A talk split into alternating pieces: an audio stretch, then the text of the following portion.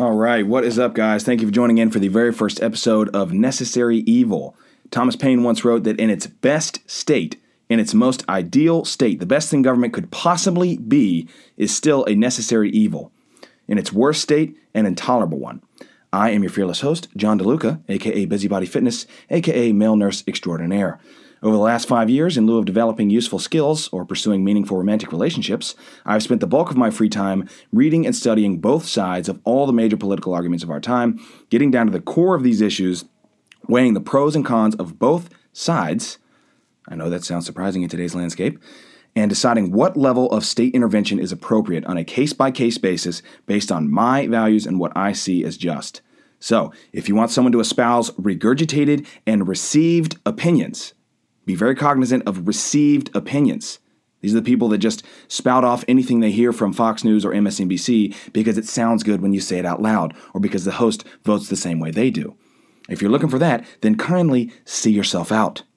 My idea for this podcast is to have quick 10, 15 minute episodes where I break down one or two of the hot topics of today's political landscape and bring you a reasoned, thought out approach from a right wing perspective. And yes, you heard that correctly. I am right wing. So, before you have an aneurysm, nerds, allow me to explain myself. The term right wing is so misused and misrepresented by both sides, you know, partly justified because of these certified ingrates like Chris Cantwell, Richard Spencer, Jared Taylor, those types, who call themselves right wing or alt right, who I do not identify with whatsoever. Okay? And the same goes for the warhawks of the Republican Party, right? The Bushes, the Lindsey Grahams, the John Boltons, the, the McCains. I want nothing to do with them. All right. So to me, and for the record, anyone with more than seven functioning brain cells, right and left is a spectrum for the size and the scope of the federal government and the role it should play within the constraints of a civilized society. So, real quick, your farthest left obviously is your communists. That's total state control. That's Mao's China, Ho Chi Minh's Vietnam, Pol Pot's Cambodia, uh, Castro's Cuba, Lenin's Russia, Bernie's Vermont. Uh, kidding. Relax, relax. Oh my God. Uh, and then far right, you have anarchy. Now, obviously, I am not an anarchist. I do see a role for the state. I'm a fan of public schools, uh, obviously, police, disaster relief, uh, healthcare for truly unavoidable and egregious circumstances, something I'll break down in a later episode. Uh, but remember, government at its best and its most well run, most efficient machine is still a necessary evil. And I think we can agree that as of late, and possibly for all time, government has not exactly been running at its best. Okay? So, I am on the right because I advocate for a smaller government, not because of some weird ethno nationalist belief system or racial hierarchy or any of that garbage, right? I just see government as a toxic pit of deception, waste, fraud, and abuse of power. All right. And just so we're clear, all right, a lot of Republicans and, and people on the right are afraid to admit this. A lot of these large corporations can fit into those categories as well. All right. Uh, uh, deception, fraud, abuse of power, you know, not necessarily waste because, um, you know, you don't waste nearly as much money when you're the one footing the bill. And if you don't believe me, go talk to anyone who's ever been involved in construction and ask them the difference between a government job and a private job. Okay. a damn government job will pay you $600 for a friggin' hammer. All right? These are the jobs where you see eight guys standing around a circle watching one guy dig a hole, and all nine of them's getting paid $20 an hour. All right? They'll go over the budget, they'll extend the timeline. They don't care. They don't care if they waste money because it's not their money. It's not their money. It's your money. So, besides some, you know, wasting money, I certainly have my issues with corporations, both on a moral and a legal perspective. But the difference is, the difference is, and this is so important, I don't have to engage with a private business. Okay? If I don't like how Tim Cook makes his iPhones at Foxconn in China, who had to install netting around every fifth floor of the building because the working conditions were so awful that people were spending their lunch break leaping to their deaths from 60 floors up. I mean, literally just face smacking the concrete at terminal velocity. I don't mean to laugh, but I mean, damn, son, you know, somebody's got to clean your ass up. I mean, for, for God's sake, Bo, you, you, you've just left, you just left a 40 foot wide Jackson Pollock sitting on the sidewalk down here made, made of blood and shit. and and and and bone dust. You know, just seems a bit inconsiderate. If you ask me, I'm, I'm trying to walk my dog down here, man. Come on. Think about that imagery too, though. I mean, you, you've you've had it up to here with these 16-hour days, working your ass off, and then if you're lucky, sucking down a rusty bucket full of fried bat when you get home. Right? In four minutes of missionary on your birthday, you know, you say, you know what? That's it. I've had a good run. I'm actually excited about this. Come high noon on Thursday, I am stripping naked, popping a Xanax, and sending it full speed out that window and plunging to my death. And then you fall six feet into a damn cargo net they got to fish your ass out of. a nice try, Skippy. Back to work. So, if I don't feel comfortable engaging with a business who treats their workers that way, then guess what? I don't have to buy an iPhone.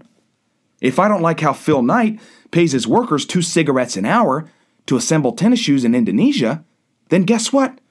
I don't have to buy Nikes. Okay? Conversely, conversely, if I don't like how the federal government invades and massacres every nation in the Middle East and bogs us down into unwinnable and frankly unnecessary conflicts to secure oil fields and enrich the Raytheons and Halliburtons of the world, the military contractors, then if I don't like that, guess what? Tough shit. You're paying for it. You either send us a check to the federal government or we send men with guns to your house, lock you up, and seize all your assets. Right? If I don't like Richard Nixon removing the US dollar from the gold standard in 1971 and replacing it with the petrodollar, meaning that now Saudi Arabia uses a percentage of their oil profits to purchase US bonds in exchange for us not only allowing, not only allowing, but funding a full blown genocide in Yemen. If you don't like that, well, tough shit. You're paying for it.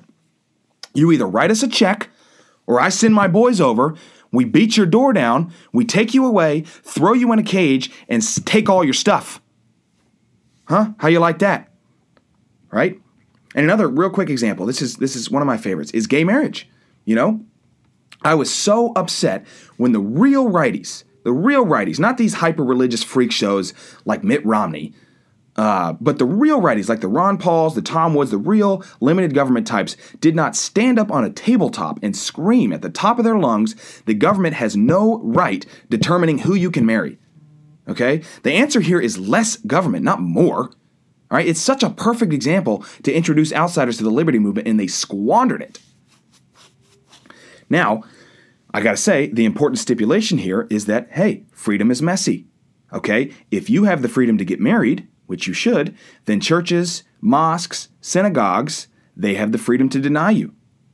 All right? And a lot of people disagree with that. They think that you should force um, force them to provide these gay marriages via the government, right? And I think your heart's in the right place. You know, you're anti-discrimination. Um, but you know, from my perspective, I want to know who these anti gay bigots are. I want them out in bright, shining lights, masks off, proclaiming, We do not support homosexuality, so that we can judge them on their own accords for the, who they really are, right? I, dude, I'm a, I'm a male nurse. I got tons of gay buddies, right? And I can't, you know, I can't speak on their behalf, obviously, but I wouldn't want someone to be forced into providing a, a marriage service for me, right? I want someone who has the complete legal freedom and autonomy to deny me with no legal repercussions whatsoever. They can shut me down. They can say, I don't support you. I don't support you gay boys running around my church around here. All right? So take your little fairy ass and run. All right? I want someone who has the freedom to say that, and yet they freely choose to accept me for who I am. Right? No coercion, no ulterior motives, free acceptance right? So, for that reason, and for many more, I will never, I repeat, never let any of you Saul Alinsky cultural Marxist tacticians bully me into shying away from or apologizing about the fact that I exist on the political right. Okay? So, necessary evil is for those who exist outside of the Clinton Romney continuum, right? Or the or the Bush Obama continuum, whatever you want to call it. It's the same thing. Uh, and it is significantly narrower than you may believe right? And I hope some of my Bernie bros, I got tons of buddies and family members who are full blown Bernieites.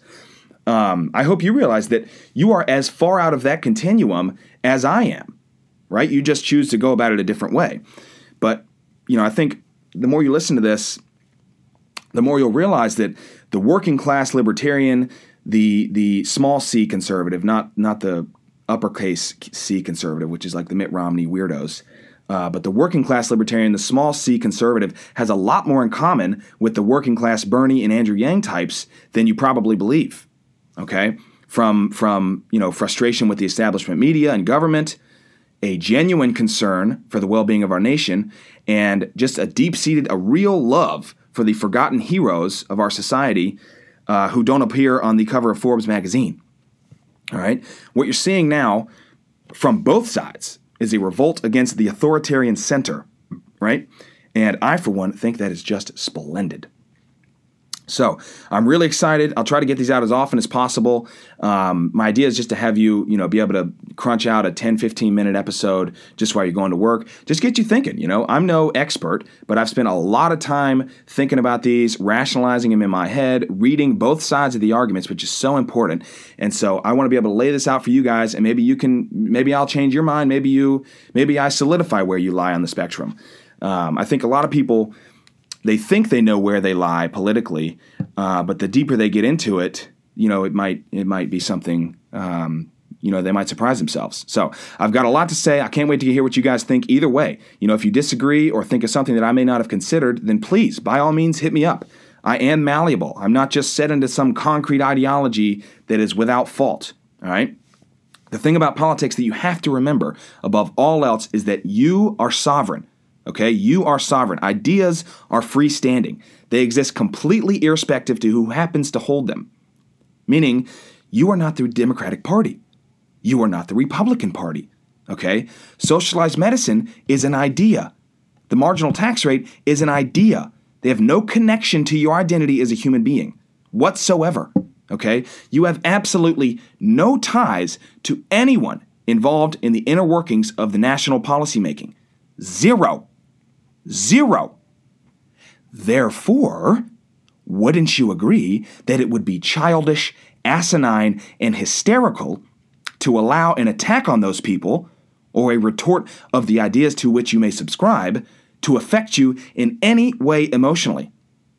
Right? If the answer is no, you don't think that that is childish, asinine, and hysterical, then please, by all means, unsubscribe. Okay? This is a channel for adults. March your little ass right on back to the kitty table, little boy. All right, the grown ups are talking. I'll bring you a warm glass of milk after I get done making out with your mom. Because I'm your freaking daddy now. All right? If your answer was yes, however, then welcome aboard. And I'll see you next time on Necessary Evil, where people are sovereign, where all government measures are enforced by the point of gun, and where state power is in direct conflict with individual liberty. Thanks a lot.